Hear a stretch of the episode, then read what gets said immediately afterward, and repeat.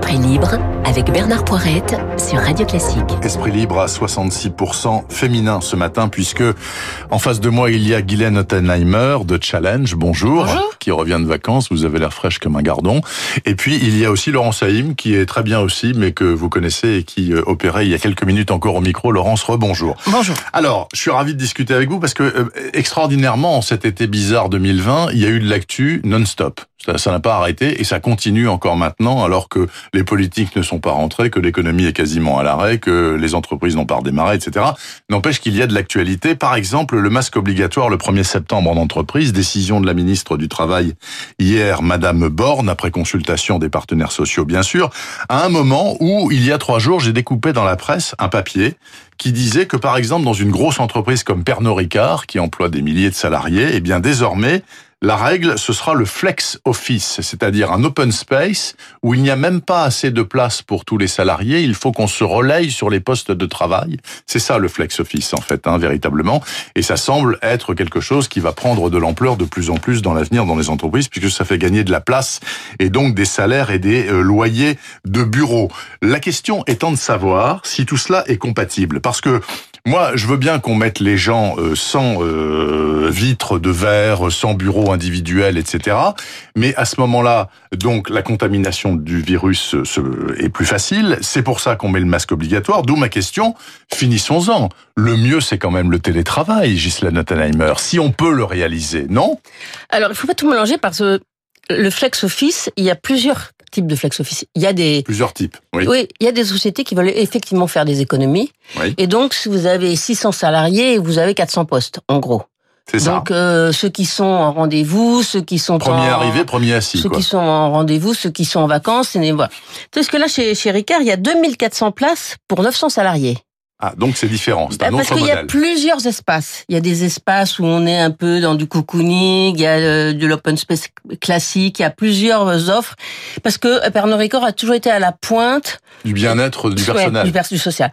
Ils sont très sociaux, mais mais déjà dans leur ancien siège, il y avait beaucoup de locaux pour prendre un café, des coupes de fruits. Enfin, ils sont très. Tant mieux, ils, tant mieux pour les salariés Ils ont, ils ont attiré vraiment la crème euh, de, des étudiants, alors qu'il s'agit euh, juste de vendre du Pernod. Voilà, Mmh. c'est pas euh, pas Airbus ou ou, euh, ou Dassault Systèmes où on a les polytechniciens, etc. Là, ils ont quand même réussi à, faire venir des salariés de très très bonne qualité et veulent les garder. Et ça, c'est une très bonne politique. Ça n'empêche pas de porter le masque ou d'être euh, distancé puisqu'il y a beaucoup de place. Alors là, il y a un vrai problème en revanche chez euh, les employeurs qui veulent faire des économies et qui ont réduit le nombre de postes.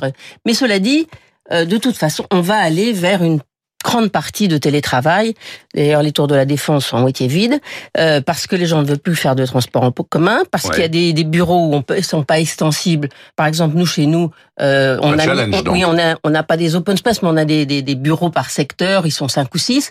Eh ben, on, on fera en sorte qu'ils se viennent que par deux ou trois. On a mis des vitres et ils, ils alterneront parce qu'il c'est bien de garder un lien avec l'entreprise. Sinon, euh, à un moment, on, on est déconnecté et puis. euh, Ah, vous prêchez un converti. et puis Enfin, la richesse, et puis la gens. richesse, c'est l'échange. Je parle avec vous à la Bien sortie de- du café ou dans l'ascenseur ou, ou au pied de l'escalier et tout d'un coup je trouve une idée ou voilà.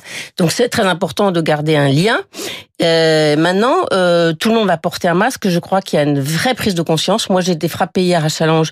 Tout le monde, même les plus récalcitrants, avaient un masque dans les Mm. parties communes, alors que euh, dans la Quand vous êtes précédente- parti en vacances, non. non, les gens et même pendant le confinement, euh, il y en avait quelques-uns qui allaient quand même au bureau pour des raisons euh, techniques, si je puis dire.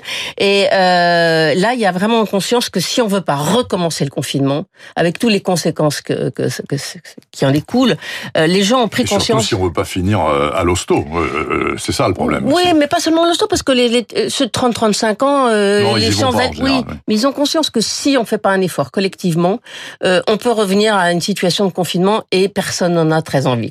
Qu'est-ce que vous pensez de tout ça, Laurent Saïm Bah, moi, je pense que c'est toujours très à la mode dans les entreprises de dire le bien-être au travail. Et d'un point, non, mais c'est vrai, franchement, le bien-être au travail. Alors aux Bah, États-Unis. On va pas dire le mal-être au travail. Ouais, ça ouais, va mais bon, il y a quand même monde, beaucoup de souffrance dans certaines entreprises. Mais par exemple, aux États-Unis, je vais avoir une vue un peu américaine Oui, là-dessus. Euh, le bien-être au travail, c'était euh, le massage. Euh, Chez Google, il y avait des masseurs qui étaient engagés. Alors le yoga, ça a été et c'était toujours avant la pandémie aux États-Unis très à la mode avec des cours de yoga, etc.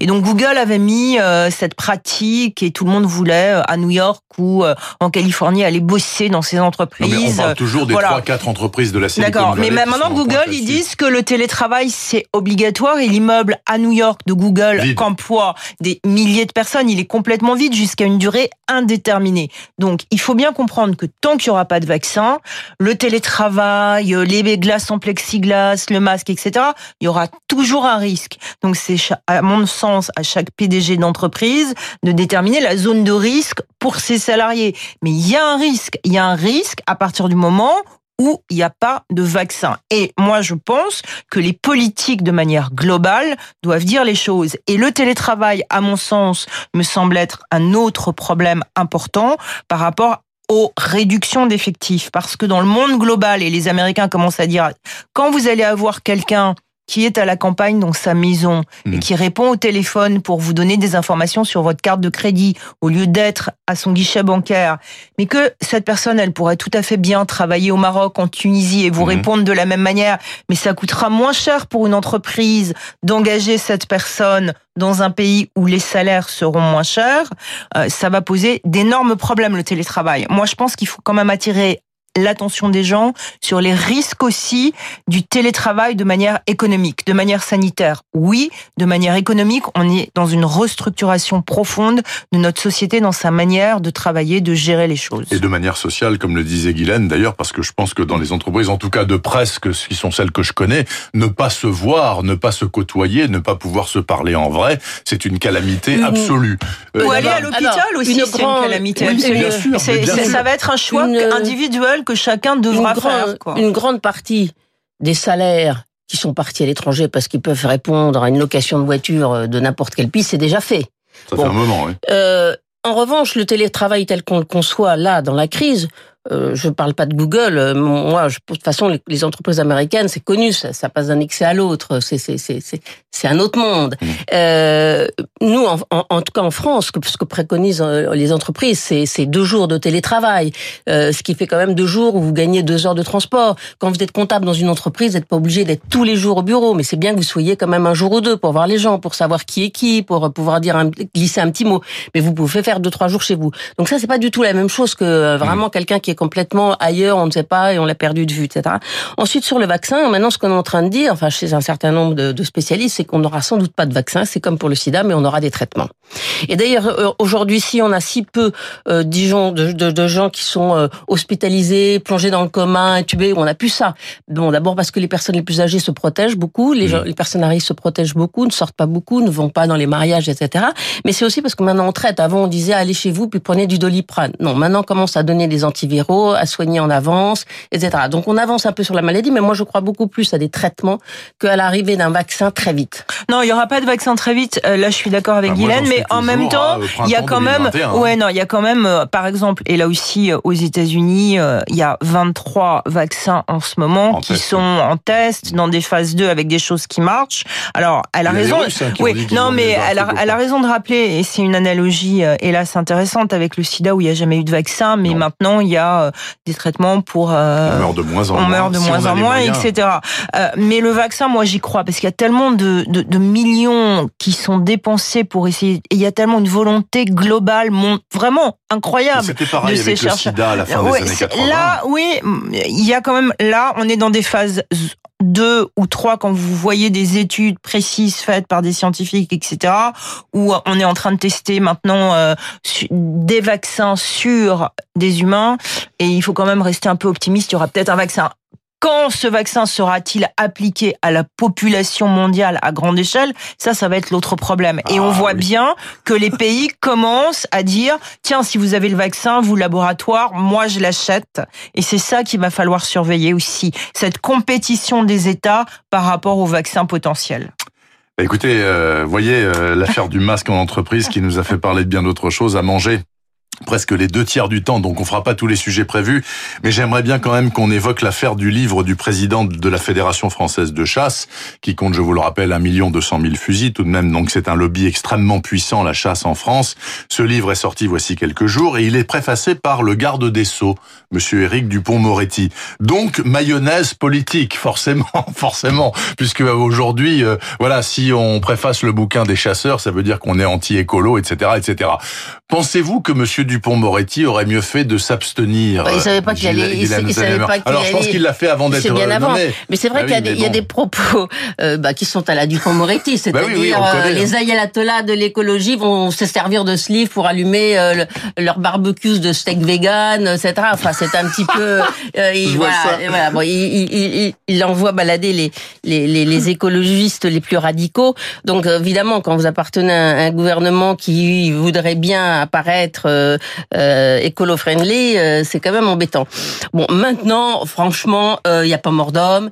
Euh, c'est du Pont-Moretti. Moi, ce que je ce que j'attends du Pont-Moretti, c'est que euh, il s'occupe C'est des pas prisons, prises de position des les prisons, euh, de, de, de la justice de proximité, euh, des délais, euh, des, De la des- grande misère, voilà, des de la grande misère, de la, de de, de la façon dont euh, sont faites les promotions des, des, avocats, enfin voilà, des, des, des, des juges. Voilà, je l'attends là-dessus, je l'attends pas. Bon voilà, il, aime la la chasse.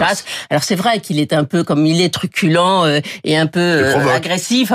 Et moi, je, je, je, je revendique, je suis fier, je n'ai pas honte de tuer un tuer un perdreau et de me délecter de sa chair. Alors évidemment, l'écolo, il est déjà là en train de de de, de, se, de, sauter sur ses pieds. Bon voilà, donc c'est du Pont-Moretti. Enfin franchement, euh, on arrive dans une société où quand même il y a des choses plus graves que juste avoir un peu euh, voilà, critiqué, s'être moqué des des, des écolos qui sont quelquefois effectivement un peu ayatollahs. Laurent Saïm, c'est une vaguelette politique au cœur de cet été mystérieux.